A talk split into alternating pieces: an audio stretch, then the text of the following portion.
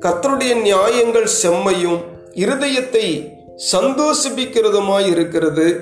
கர்த்தருடைய கற்பனை தூய்மையும் கண்களை தெளிவிக்கிறதுமாய் இருக்கிறது. அடுத்த ஒன்பதாவது வசனத்தை சேர்ந்து படிங்க. கர்த்தருக்கு பயப்படுகிற பயம் சுத்தமும் என்றைக்கும் நிலை நிற்கிறதுமாய் இருக்கிறது. கர்த்தருடைய நியாயங்கள் உண்மையும் அவைகள் அனைத்தும் நீதியுமாய் இருக்கிறது ஆமேன்.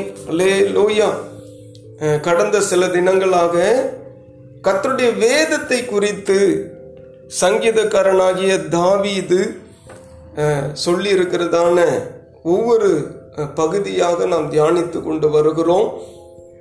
இந்த சங்கீதக்காரன் ஆண்டருடைய வேதத்தை நன்கு பகுத்து ஆராய்ந்து அறியக்கூடிய ஸ்தோத்திரம் தியானிக்கக்கூடிய ஒரு தேவ மனுஷனா அவர் இருக்கிறார். தாவீதின் நாட்களில முழு வேதாகமும் இல்லை. தாவீதின் நாட்களில அவருடைய கரங்களில வேதம் கொடுக்கப்படலை. ஆனாலும் கூட ஆண்டுடைய வார்த்தையின் மீதும் அவருடைய வேத கட்டளைகளின் மீது நியமங்கள் மீது ஸ்தோத்திர ஒரு வாஞ்சியுள்ள ஒரு தேவ மனிதனாய் இருக்கிறார். ஆகவே இந்த பகுதி அஹ், குறிப்பா அந்த சங்கீதம் பத்தொன்பது எட்டினுடைய பின்பகுதி கர்த்தருடைய கற்பனை தூய்மையும் கண்களை தெளிவிக்கிறதுமாய் இருக்கிறது அமேன் அதில் பார்க்கும் பொழுது the commandment of the Lord ஆண்டவருடைய கட்டளைகள் நமக்கு நம்முடைய வாழ்வில தூய்மையை கொண்டு வரக்கூடியதா இருக்கு ஆம் ஆண்டவர் கொடுத்திருக்கிற ஒவ்வொரு கட்டளைகளும் அது தூய்மை உள்ளதா இருக்கு இந்த உலகத்தில் அநேக சட்டங்கள் உண்டு. இந்த உலகத்தில் அநேக கட்டளையான காரியங்கள் உண்டு. ஆனால் அவை எல்லாம் தூய்மை நிறைந்தது அப்படின்னு சொல்ல முடியாது. ஆனால் வேதம் ஆண்டவர் நம்முடைய கரத்தில் கொடுத்திருக்கிற குறிப்பாக அந்த தாவீது சொல்லும் பொழுது ஆண்டவர் மோசையின் இடத்துல கொடுத்த அந்த பத்து கட்டளைகள் அதனை சார்ந்த அறுநூத்தி பதிமூணு சட்டங்களும் இப்படிதான் வாழணும் இப்படிதான் இருக்கணும் இப்படிதான் நடந்து கொள்ளணும்னு ஆண்டவர் கொடுத்த அந்த சட்டங்கள் எல்லாமே அன்றைக்கு அவர்கள் உற்று நோக்கும் பொழுது அது தூய்மை உள்ளதாகவும் அது ஒரு மனிதனுடைய கண்களை திறந்து கண்களை தெளிவாக்கி சரியான பாதையில பரிசுத்தமான பாதையில நடப்பதற்கு அது ஏது உள்ளதா இருக்கிறது என்று இந்த சங்கீதக்காரன் இதுல சொல்லுகிறதை நாம் பார்க்கிறோம்.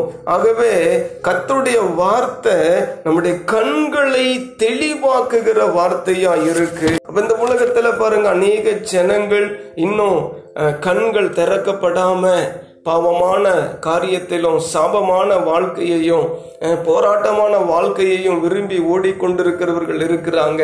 ஆகவே ஒரு மனிதனுடைய கண்களை கர்த்தருடைய வார்த்தை தான் என்ன செய்யும்? திறக்கும்.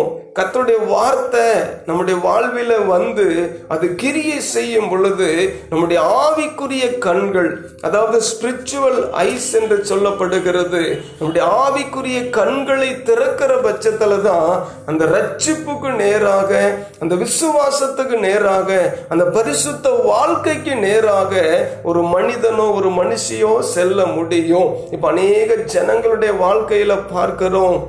கண்கள் எல்லாமே குருடாக்கப்பட்ட நிலைமையில வாழுகிறார்கள். அப்ப எது சரி எது தவறு என்பதை அறியாம அநேக ஜனங்கள் வாழ்ந்து கொண்டிருக்கிறதா பார்க்கிறோம். ஆனா நம்முடைய வாழ்க்கையில ஆண்டவர் நம்முடைய கரத்துல கொடுத்திருக்கிற இந்த பரிசுத்த வேதாகமும் அதுல இருக்கிற ஒவ்வொரு வார்த்தைகளும் அது தூய்மை நிறைந்ததா இருக்கிறது.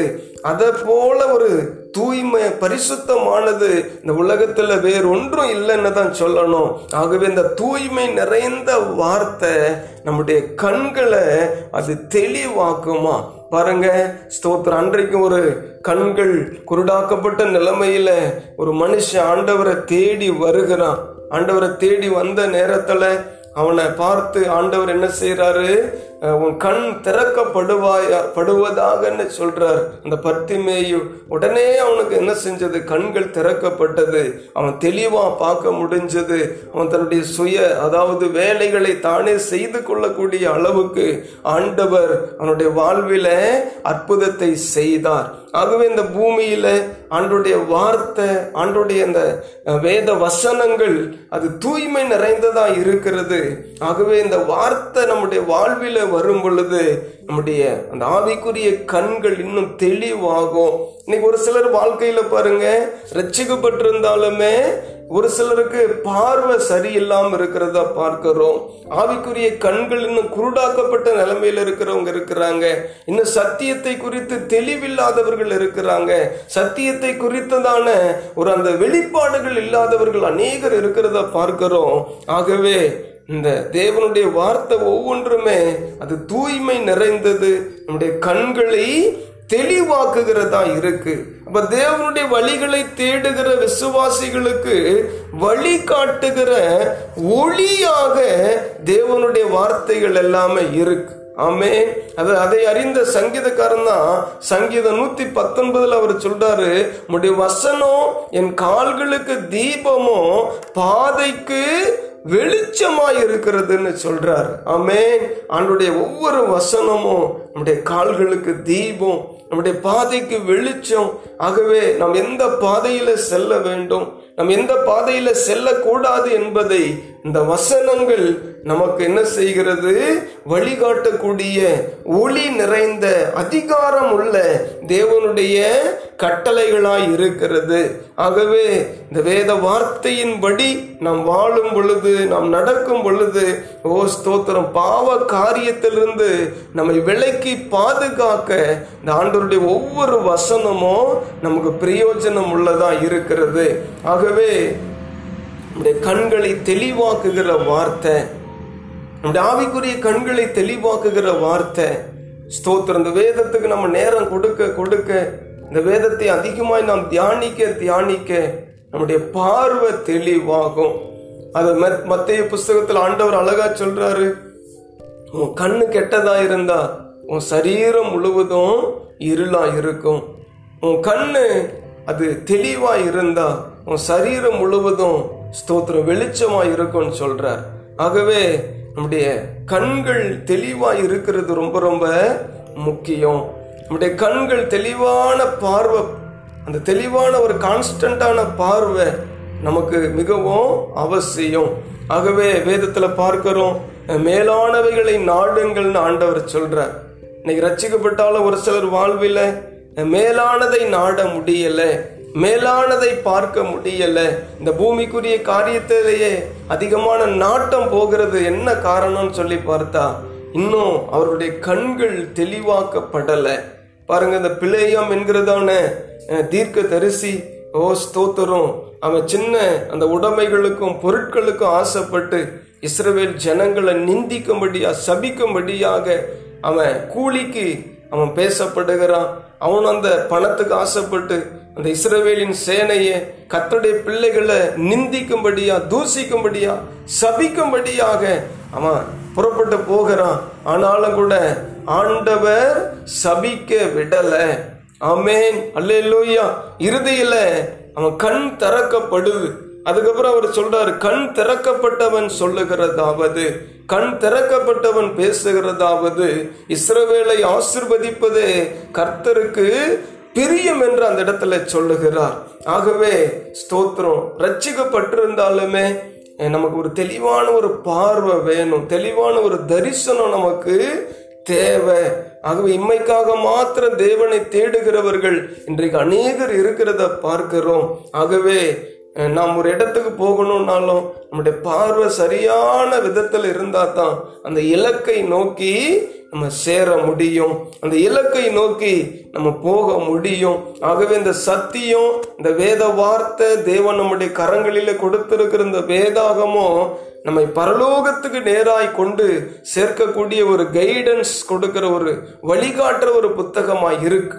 ஆமாம் இன்றைக்கு இருக்கிற டெக்னாலஜியில் பாருங்க இன்றைக்கு மேப்பெல்லாம் இருக்கு ஸ்தோத்திரம். அதை நம்ம சரியாக அந்த மேப்பை ஃபாலோ பண்ணி போனால் நம்ம எந்த இடத்துக்கு போய் சேரணுமோ அந்த இடத்துல சேருவதற்கான நிறைய டெக்னாலஜி இன்னைக்கு வளர்ந்துருக்குது. ஆனா நம்முடைய கரத்துல ஆண்டர் கொடுத்திருக்கிற இந்த பரிசுத்த வேதாகமோ இது தூய்மையானது. இது நம்முடைய கண்களை தெளிவாக்கி நம்ம எந்த காரியத்துல நாம் என்ன ஸ்தோத்திரம் தேவ சித்தத்தை செய்ய வேண்டும் நாம் எங்கு போய் சேர வேண்டும் என்பதில் ஒவ்வொரு நாளும் நமக்கு வழிகாட்டக்கூடிய ஒரு பரிசுத்த புத்தகமாக இந்த வேத புத்தகத்தை ஆண்டவர் நமக்கு தந்திருக்கிறார். ஆகவே கட்டளை அப்படின்னு சொன்னாவே என்றைக்குமே கொஞ்சம் கஷ்டமாக தான் இருக்கும்.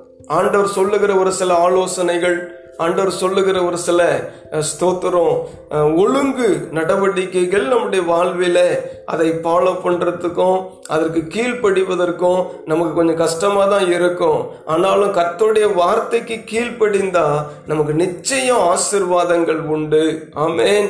ஸ்தோத்திரம். ஆண்டுடைய வசனத்துக்கும் ஆண்டுடைய வார்த்தைக்கும் ஆண்டுடைய கட்டளைகளுக்கும் ஆண்டவர் நமக்கு என்ன சொல்லுகிறாரோ அந்த காரியத்துல நம்ம கீழ்ப்படிந்து நடக்கும் பொழுது மெய்யாகவே நம்முடைய இலக்கை நாம் அடைவதற்கு அது மிகவும் பிரயோஜனமா இருக்கும். ஆமென். அல்லேலூயா. ஸ்தோத்திரம். இந்த ஒன்பதாவது வசனத்துல கர்த்தருக்கு பயப்படுகிற பயம் சுத்தமும் என்றைக்கும் நிலை நிற்கிறதுமா இருக்கிறது. ஆமா கர்த்தருக்கு பயப்படுற பயம்தான் அது சுத்தமானது. என்றைக்கு அது நிலை நிற்கக்கூடியதுமா இருக்கிறது? ஆண்டுடைய வசனத்துக்கு நம்ம பயந்து நடக்கும் பொழுது ஆண்டவருக்கு பயந்து நடக்கும் பொழுது அப்ப கர்த்தருக்கு பயப்படுற பயம் என்னன்னா ஆண்டுடைய வார்த்தைக்கு கீழ்ப்படிந்து நடப்பது. கர்த்தருக்கு பயப்படுகிற பயம் என்னன்னு சொல்லி பார்த்தா தீமையான காரியங்களை விட்டு விலகுவது. ஆமேன். அல்லேலூயா.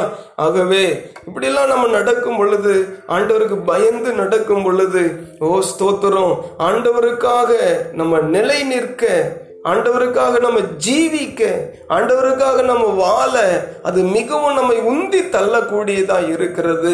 ஆகவே தேவனுக்காக வாழ நம்மை அர்ப்பணிச்சா ஸ்தோத்திரம். கர்த்தாவே என் சித்தம் அல்ல. உங்க சித்தம் என் வாழ்வில நிறைவேறட்டும். பாருங்க சாமுவேல் தேவனுடைய ஆலயத்தில் இருக்கிறார். ஆண்டுடைய சத்தம் துணிக்குது. ஒரு முறை அல்ல இரண்டு முறை அல்ல. பின்பதாக அந்த தேவ சத்தத்தை அந்த சாமுவேல் உணர்ந்து கொண்டார்.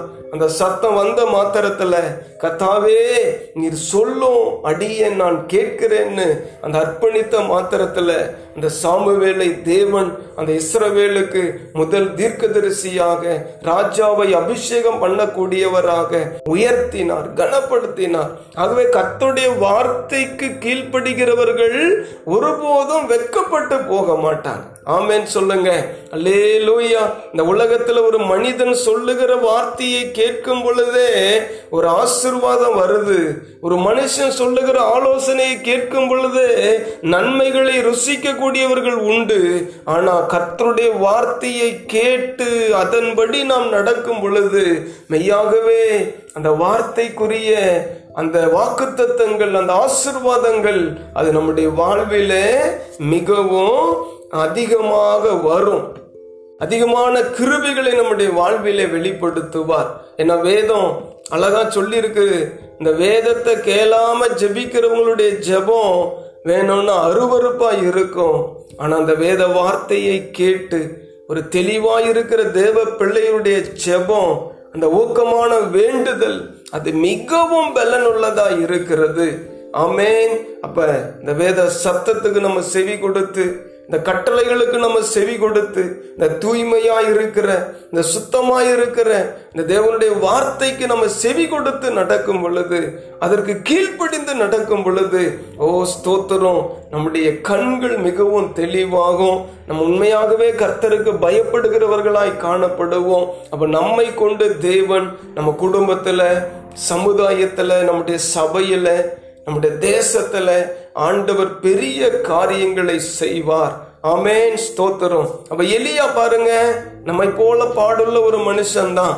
ஆனாலும் அந்த எலியாவின் ஜெபத்தை கேட்டு தேவன் அற்புதமான காரியங்களை செய்தார்னு யாக்கோபு புஸ்தகத்துல யாக்கோபு ஐந்தாம் அதிகாரத்துல அவர் சாட்சி சொல்றத பார்க்கிறோம். ஆகவே நம்முடைய வாழ்க்கையிலும் கூட எந்த சூழ்நிலையிலும் நம்முடைய கண்களை தெளிவாக்குகிறது கர்த்தருடைய வார்த்தை. இந்த உலகத்தின் வார்த்தைகள் அல்ல இந்த உலகத்தில் இருக்கிற ஞானம் அல்ல இந்த உலகத்தில் இருக்கிற அறிவு அல்ல இந்த உலகத்தில் இருக்கிற திறமை இல்லை. இது எல்லாமே நம்மை ஆண்டவரை விட்டு பிரித்து கொண்டு போய்விடும். இன்னும் நம்முடைய கண்களை குருடாக்கிறோம். ஆகவே வேதத்துக்கு முக்கியத்துவம் கொடுத்து இந்த சத்தியத்தை அறிந்து கொள்ள அறிந்து கொள்ள அறிந்து கொள்ள இன்னும் நம்முடைய கண்கள் தெளிவாகும். அமே லே லூயா இன்றைக்கு அநேகருடைய வாழ்வில பாருங்க. அவனுடைய வசனத்தை சரியா அறியாம இன்னும் கண்கள் திறக்கப்படாம என்ன செய்யறோம்னு தெரியாம எதை எதையோ செய்து கொண்டிருக்கிறாங்க. குறிப்பா அநேக தேவ பிள்ளைகள் தாங்க செய்யறது எல்லாமே தேவ சித்தம்னு சொல்லி தவறான காரியத்துல கூட போகிறவர்கள் இன்றைக்கு உண்டு. ஆனா அப்படிப்பட்ட சூழ்நிலைக்குள்ள நம்ம போகாம நம்மை காத்து கொள்ளணும்னா இந்த வேத வசனத்துக்கு நம்ம அதிக முக்கியத்துவம் கொடுக்கணும். இந்த தூய்மையான வார்த்தைக்கு முக்கியத்துவம் கொடுக்கணும். உலக ஆலோசனைகள் உலக மனிதர்கள் சொல்லுகிற ஆலோசனைகள் ரச்சிக்கப்படாதவர்கள் சொல்லுகிற ஆலோசனைகளை கேட்டு நம்ம தவறான ரூட்ல தவறான வழிகளில போய்விட்டோம்னு சொன்னா நம்ம ரட்சிப்பையும் இழந்துருவோம் நம்முடைய ஆசிர்வாதத்தையும் இழந்துருவோம். இறுதியில நித்திய ஆக்கினியில போய் பங்கடைய வேண்டிய நிலைமை உண்டாகிறோம். ஆகவே இந்த தாவிது வாழ்க்கையில் அவர் விரும்பினது என்னன்னு சொல்லி பார்த்தீங்கன்னா ஓ ஸ்தோத்திரம். இந்த வார்த்தைக்கும் கட்டளைகளுக்கும் இந்த தூய்மையா இருக்கிற சுத்தமா இருக்கிற ஆண்டுடைய இந்த வார்த்தைகளுக்கெல்லாம் கீழ்ப்படிந்து நடக்கிறத தான் அவர் முதன்மையானவராய் கொண்டிருந்தார். அதுதான் நம்முடைய கண்களை தெளிவாக்கி நம்ம சரியான பாதையில சரியான இலக்கில நாம் போவதற்கு அது மிகவும் பிரயோஜனமான ஒன்று என்பதை அவர் உணர்ந்திருந்தார். அதனாலதான் சங்கீதம் முப்பத்தி ரெண்டு எட்டுல கூட அவர் அழகா சொல்றாரு ஓ நான் உனக்கு போதித்து நீ நடக்க வேண்டிய வழியை காட்டுவேன். உன்மேல் என் கண்ணை வைத்து ஆலோசனை சொல்லுவேன். ஆம் ஆண்டவர் தான் போதித்து நடத்துகிறவர் ஆண்டவர் தான் ஆலோசனை சொல்லுகிறவர் என்பதில் இந்த தாவீது இந்த பக்தன் மிகவும் உறுதியுள்ள ஒரு தேவ மனுஷனா இருந்தாருங்க. அதனாலதான் அநேக நேரங்களில இந்த தாவீதுக்கு விரோதமா எதிர்ப்பு வந்தது. சவுல் எழும்பி நின்றான் சிமேயு எழும்பி நின்றான் மற்றும் அந்த அப்சலோம் அவன் எழும்பி நின்றான். இன்னும் தாவீதுக்கு விரோதமா அநேக கூட்டங்கள் எழும்பி வந்தது. எல்லா நிலைமையிலும் கூட ஆண்டுடைய வார்த்தையின்படியும் வசனத்தின்படியும் நடக்க இந்த தாவீது தன்னை ஒப்பு கொடுத்ததுனால தான் இந்த தாவீதின் பார்வை தெளிவா இருந்தது. இந்த தாவீதுக்கு முன்பதாக தேவன் வைத்திருக்கிற அந்த இலக்கு தெரிஞ்சது. அந்த தரிசனம் தெரிந்தது. அந்த தரிசனத்தை பிடித்து கொள்ள கத்துடைய வார்த்தை தாவீதுக்கு மிகவும் உபயோகம் உள்ளதா இருந்தது. ஆமே